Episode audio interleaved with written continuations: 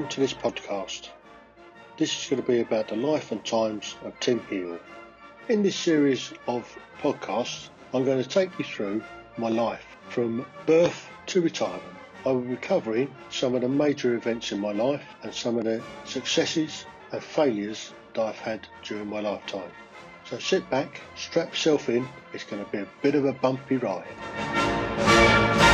Welcome to episode 21 of the Tim Heale podcasts. In this episode, I've just retired, having come out of hospital and moved a few days afterwards down to Gosport with the help of many of our friends. We finally got moved into our new bungalow. We say new bungalow, I mean it's new to us. It was actually, mm, well, the insurance company said we'd probably be better off knocking it down and starting again, but we didn't.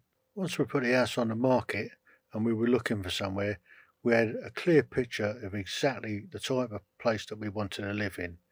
What we were looking for was a bungalow on a corner plot with a double garage, and that is exactly what we've ended up with. We found a local guy who was going to do the work for us.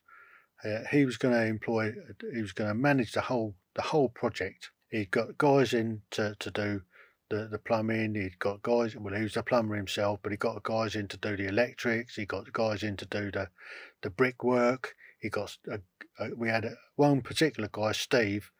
He was there pretty much the whole time, and it took the best part of 2018 to rebuild the house. Every wall, every ceiling had to be re-skimmed. We had a, a separate toilet and a separate bathroom without a toilet. So the toilet didn't have a, a wash basin and the bathroom didn't have a toilet. So what we did was blocked off the wall. We knocked a wall through uh, from the bedroom into the toilet. We put uh, a wash basin in there and a toilet. So that was an ensuite for the guest room. And then with the bathroom, we took out the bath, we put in a toilet, and we put in a, a walk-in shower because we figured that you know, when trying to step in and out of a bath, we're not um, we're not as agile as we used to be. Well, I certainly ain't. So from that point of view, we had that done. We had the chimney taken out. The is it was actually it was listed as a three bedroom, but it was more a, a two and a half bedroom bungalow. So the the third bedroom, which was no more than a, a box room really, we moved the wall because it, the hall was so wide uh, and it really didn't need to be. So we we moved the wall by about 18 inches to give us a, a bigger room that we now use as a dining room. The main bedroom that we use, we had all re-skimmed and everything. We had to replace both lintels over both of the front bedrooms because they had uh, rotted and gone away. From there, we had Sharps come in and build us some wardrobes. There's uh, one side for Roe and the other side for me, so we've got all our stuff in there. We had a brand new kitchen put in. We had a brand new heating system, complete heating system, hot water system, rewired right the way through. All the floors had been uh, relaid or taken up, latex put down, carpet put down, or Karndean through the, the, the kitchen and the hallway. So now the place is immaculate. We had uh, a one and a half size garage that was falling down. It was one of these old um, corrugated asbestosy type roofs that wasn't actually asbestos, but that sort of wriggly stuff that had all of starting to collapse and fall down. So we had that knocked down. We had all the base ripped up, and we had two brand spanking new prefabricated concrete garages put in place. Both of them are 29 square metres each. And the reason we had two and not just a big one is that if we'd have gone any bigger than 30 square metres, we would have had to got planning permission for it, which would have cost a couple of grand or something like that. So it's just easy to, to be able to put up two garages at 29 square metres. So Rose got one for all her stuff, and then I've got one for all my toys. So I keep both my motorbikes in there and I put a car in there every night. Rose puts her car away in her garage as well. So the garden was totally all re-landscaped as well. So we've got a really nice sort of patio area where we can have barbecues and have friends round and stuff like that. The front garden was all um, t- taken up and then laid to turf. So it looks an absolute picture. Ro has done an absolute blinding job with the garden. Not blowing her own trumpet, but it looks the best house or the best bungalow in the whole road. So we're really proud of it. But to get the house to where it is now was a major, major feat. Now, if you can picture this, we had the, the beast from the east. We moved in in the 30th of November 2017. We hadn't got the guys ready to start until the beginning of January. They started on the beginning of January. In fact, so Christmas, we, we didn't have much at all. We so what we decided to do is we're going to go down onto the boat, and we're going to go down to Newtown Creek and drop the hook for Christmas. And Ro and I were going to spend Christmas down in Newtown Creek on a boat, which we did, and it was fabulous. It was it was cosy, warm down there, but it was the wind was blowing, and we were stuck there for about three days actually. And Ro had pre prepared Christmas dinner for us. We had roast turkey, we had roast venison, and all the trimmings. It was brilliant. We had a lovely, lovely time down there. And then when we came back, we spent New Year's up at Hillhead with the rest of the crazy gang. There's a group of uh, about 10 of us that all enjoy partying and stuff like that. And we're all really good mates and we're all sailors. And Helen and Stuart put us up at their house for, for New Year's Eve so we could uh, watch the fireworks that they'd laid on over in Cowes, which was a terrific, terrific night. And we've had several New Year's Eve parties there, and it's a great place to go. And then the guys came in and started in January we didn't have any heating in the house at the time. And the time they started knocking walls down and, and one thing and another, the beast from the east was really starting to bite in. And we were gibbering wrecks most of the time.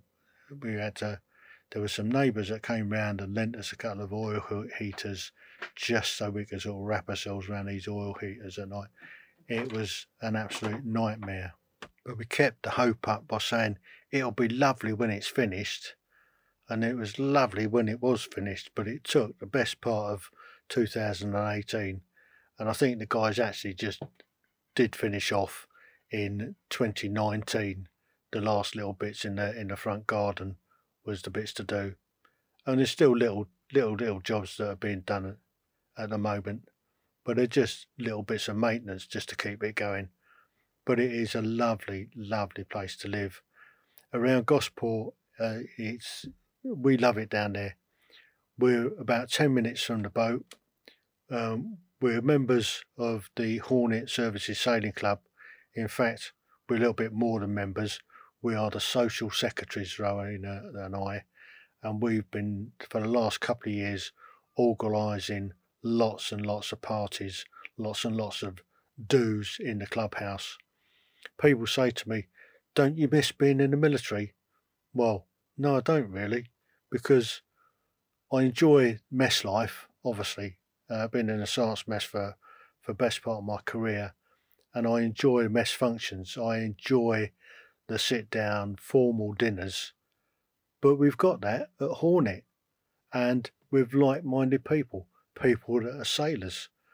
Yes, there are an awful lot of naval retired officers there, which the club was predominantly was, but in 2014 it became a, a tri service club, so as the Hornet Services Sailing Club. And we've been granted a royal warrant, and Princess Anne is our patron. Now we've got lots of army members, lots of Royal Naval, and lots of RAF members, and it's quite a diverse thing. And we instigated having each service have one of their battle honour nights. So the army we lay on a, a, a Waterloo dinner uh, on the 18th of June or thereabouts, which is a, a full on formal dinner. The RAF do the Battle of Britain night around about the 12th of September. And the Navy lay on two nights.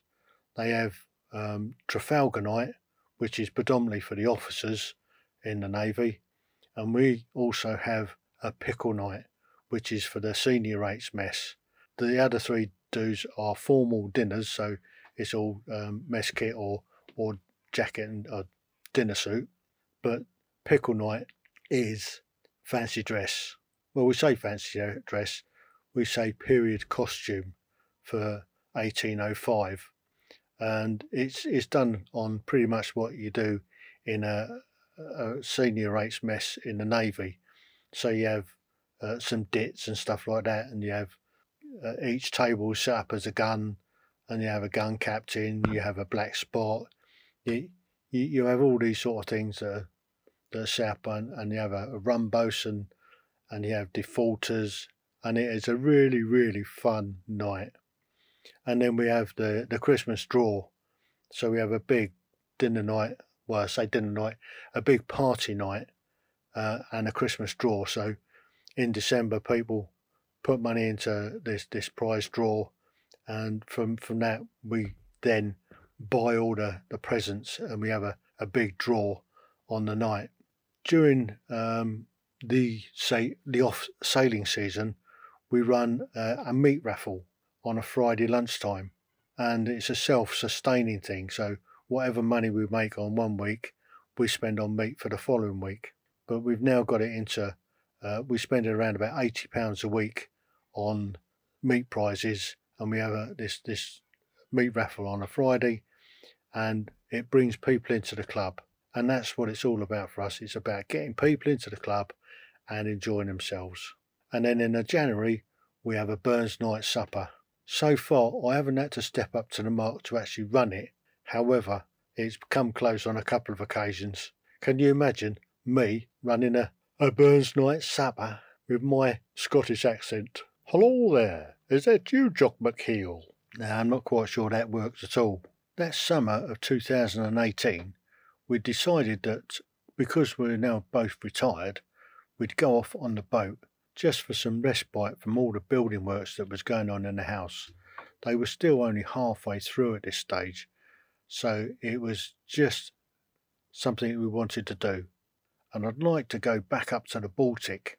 Having sailed up at Kiel uh, many times in the past, I really wanted to go up there and sail my own boat, doing my own thing, without having to worry about having soldiers running amok, getting drunk, and, and causing trouble. So we decided we were going to go off, we were going to go up through the Dutch Staande Mast route. So we're going to go through Holland in the canals, which we did, and we managed to get all the way up through the canals. We had a couple of incidents on the way up. Um, we had one bridge. We were travelling with a, a, Dutch boat, and they said that we're, we're going for a rail bridge and a road bridge. They called ahead and said there's two boats coming through, no problem at all. And they went through. We were right on their tail, and just as we were going to get into the second bridge, it started to come down. I had to slam the boat into reverse and the bridge just missed my forestay by no more than a metre or so. Had I not been able to stop it, it would have taken out our mast and really put a scupper on our whole trip.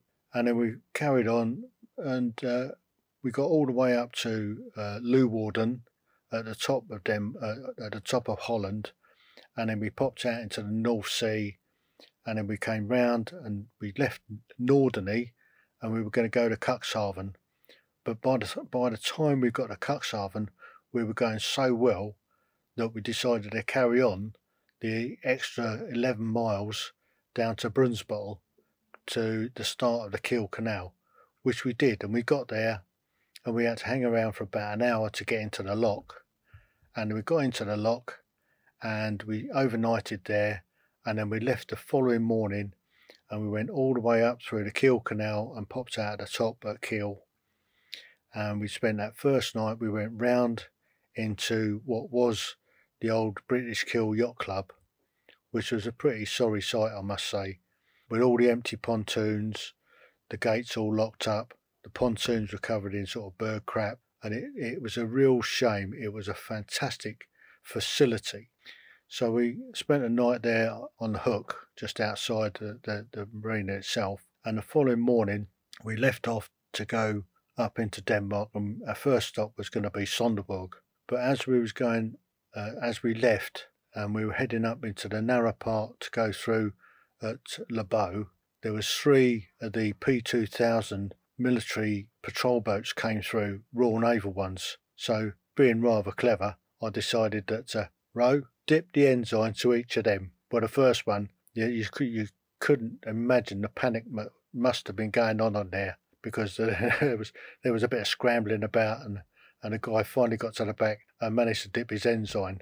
I think the skipper warned the other two boats off that we were going to do it, uh, and the other two dipped their ensigns and uh, we gave them a wave and stuff like that. And these guys were then on their way up to Karlskrona for the summer. Apparently, these they send three of these uh, P2000s up every year to Sweden to go and take part in something up in Karlskrona, which is the main naval base in Sweden. Something that was quite amusing was back in 2019, we had a rededication of the Coastal Forces Memorial that the club and the Coastal Forces Association had put a lot of money into being refurbished.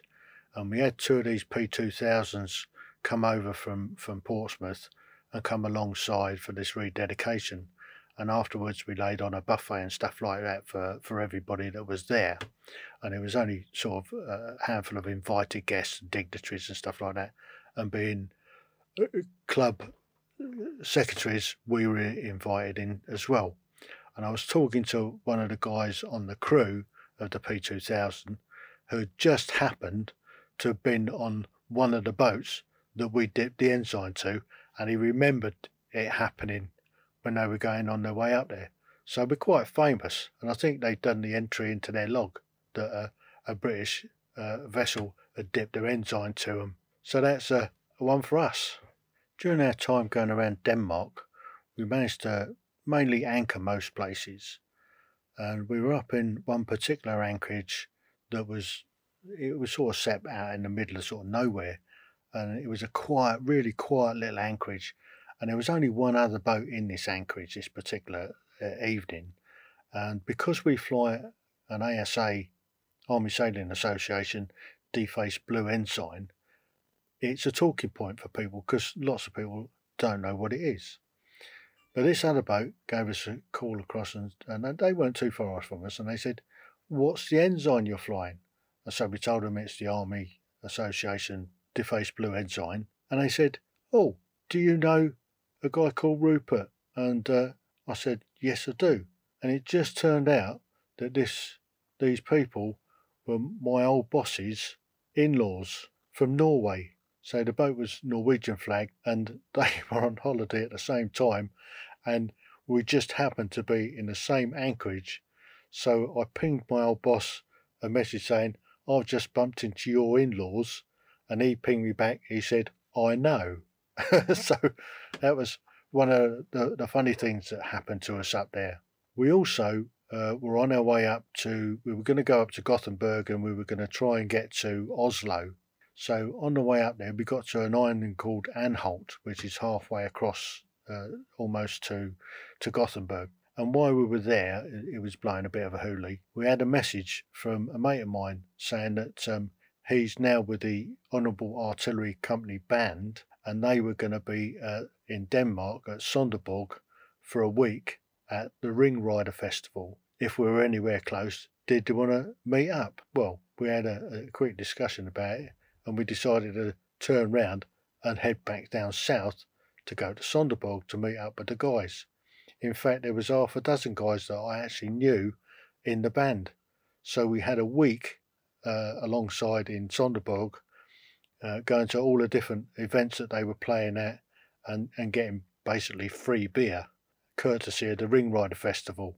And we had a fantastic week, and we had the guides come on the boat on their last day, and we had drinks on the boat before they left to go back to the UK and then we carried on our trip and then we went off then we we we scrapped the plans on going up to to Oslo because we needed to go round into Copenhagen.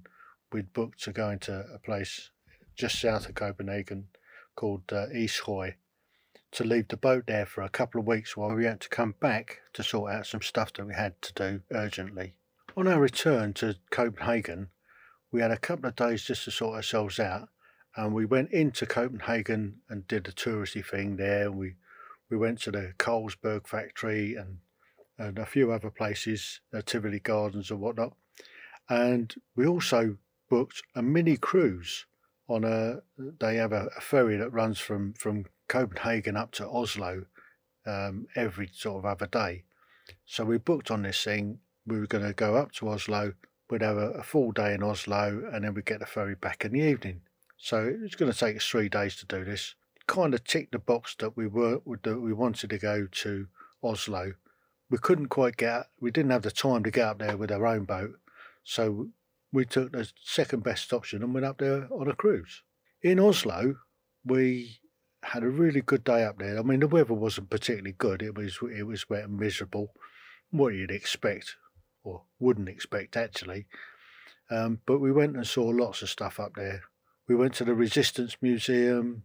We went to see um, loads and loads of bits and pieces. So we had a really good day in Oslo. The one big shock that we really did have, we went into a pub and ordered two pints. The bill came to nineteen pounds for two pints. You could have knocked us over with a feather, I tell you.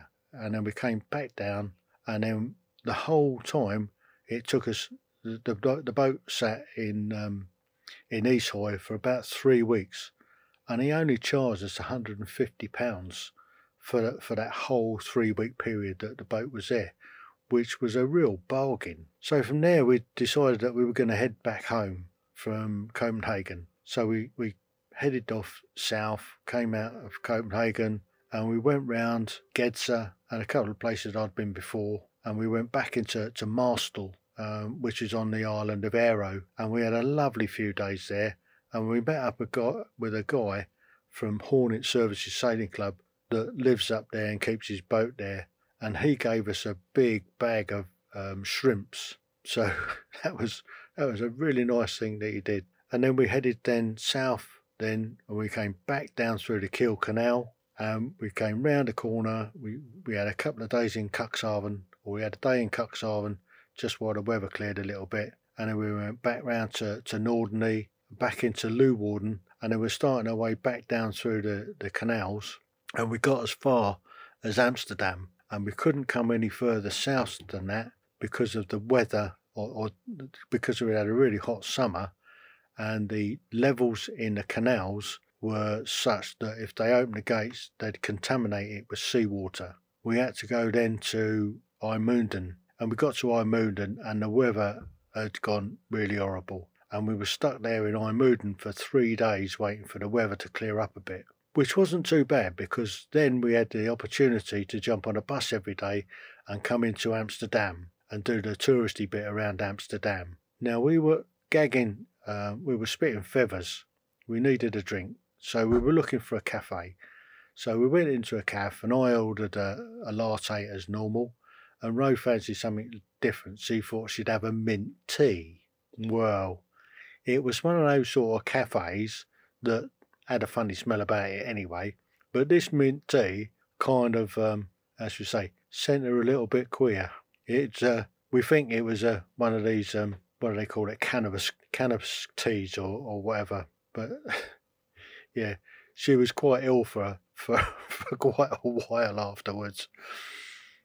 So that was her experience in Amsterdam. We went and had a look at the Anne Frank Museum, but it was ridiculous. We tried to book online to go in there, but we took one look at the outside and it was queuing around the block. There was hundreds of people there. But we went and saw the Resistance Museum and we went and saw a few other places there, which was really good. We finally got a bit of a break in the weather and we set off from IJmuiden and we were heading south. And our plan was to go straight from IJmuiden down to Blankenberg, which is about 100 and, 129 miles, I think we clocked. And that was our longest passage to date. So we got down to Blankenberg, we had a night in there, we topped out with diesel, and then the following day we pushed off for Dover. When we got into Dover, we had a normal procedure talking to the, the, the harbour control and dodging the ferry traffic, which at that time of the day we got there was really busy. Had the night in there, and then we left the following morning and we headed for Shoreham. We had had a little problem with uh, the electric, so we went to Shoreham to meet up with Paul, who was going to sort out this little drama for us. And then from Shoreham, we had a night in the lock. We left the following day and we got back to Gosport, and that was the end of that trip. By the time we got home, we got a brand new kitchen. Ro was in love with it. It had exceeded all expectations. There was a couple of little snags, obviously, but you'll always get little snags. And most of the house was pretty much finished, and there was some some bits and pieces that still needed to be done, but the bulk of the work was done by the time we got back from our trip to Denmark and Sweden. It's fairly quiet at Hornet over the summer months because lots and lots of people go away for the summer uh, with their boats. So that's for us is a quiet time. So when we got back, we were just in time for the Battle of Britain dinner, which was a fantastic night again. And then we set to with organising the, the stuff for the Christmas and helping out with sorting out pickle night and Trafalgar night, and then working up to getting the, the meat raffle started. So for us, it was once once we got the boat all squared away and alongside, we still went out and did a little bit of sailing over the weekends and stuff like that. And we were taking part in some of the, the Army Cruising Association, we're part of, uh, which is part of the ASA. We've got a cruising division and we have odd rallies over weekends. We also are members of the Hallberg-Rassy Owners Association and we've attended some of their rallies and some of their functions. They have one over at the Royal Yacht Squadron once a year. They go up to Yarmouth uh, or to Lymington and have a rally up there. So we know lots of the other guys that own Hallberg-Rassys. So we're, we're fairly active members with them from time to time. But most of our efforts are directed at Hornet. Over the winter months at Hornet, we organise a few talks, uh, evening talks of different stuff. And an old mate of mine, uh, Nigel Vardy, who's a mountaineer, uh, he's a fantastic guy. He was on an expedition to Mount McKinley some years ago, and it went kind of wrong, and he ended up losing most of his, well, all of his toes and and, and most of his hands and his nose. But he goes around giving inspirational talks, and I had a chat with him, see if he'd be happy to come down and give us a talk at Hornet. So he came down, we put him up, and he gave a fantastic talk I'd already seen it a couple of years beforehand at the Telemark Championships. He's a Telemark skier as well. How he does it, I don't know. He's got no toes, but he's ta- he does manage to telemark ski. So he's quite an inspirational guy. We also had a few other talks going on over the, the winter months. And this last year we had Jason Salkey who is of Sharpe fame. He was the, the ginger one, the, the Rifleman Harris. He came down and he gave a fantastic talk, and we had a really good turnout for that. And uh, that's the sort of thing that we run down at Hornet. One of our biggest problems is trying to get younger members in. Unfortunately, the nature of sailing is that it tends to be the older people that can afford boats once they've retired and stuff like that. But our biggest problem is rejuvenating, getting young people in. So if anybody is ex military or young enough, still in the military, and wants to come and join in a fabulous club, please come along and join Hornet Services Sailing Club. Well, that's about it for this particular episode. In the next episode, we'll go through what happened in 2019, how we got the house all finished off, we got Artie the ship's cat, and the ship's cat is going to start featuring in some of the next episodes. And where we sailed to in 2019. I hope you enjoyed this episode and thank you for listening.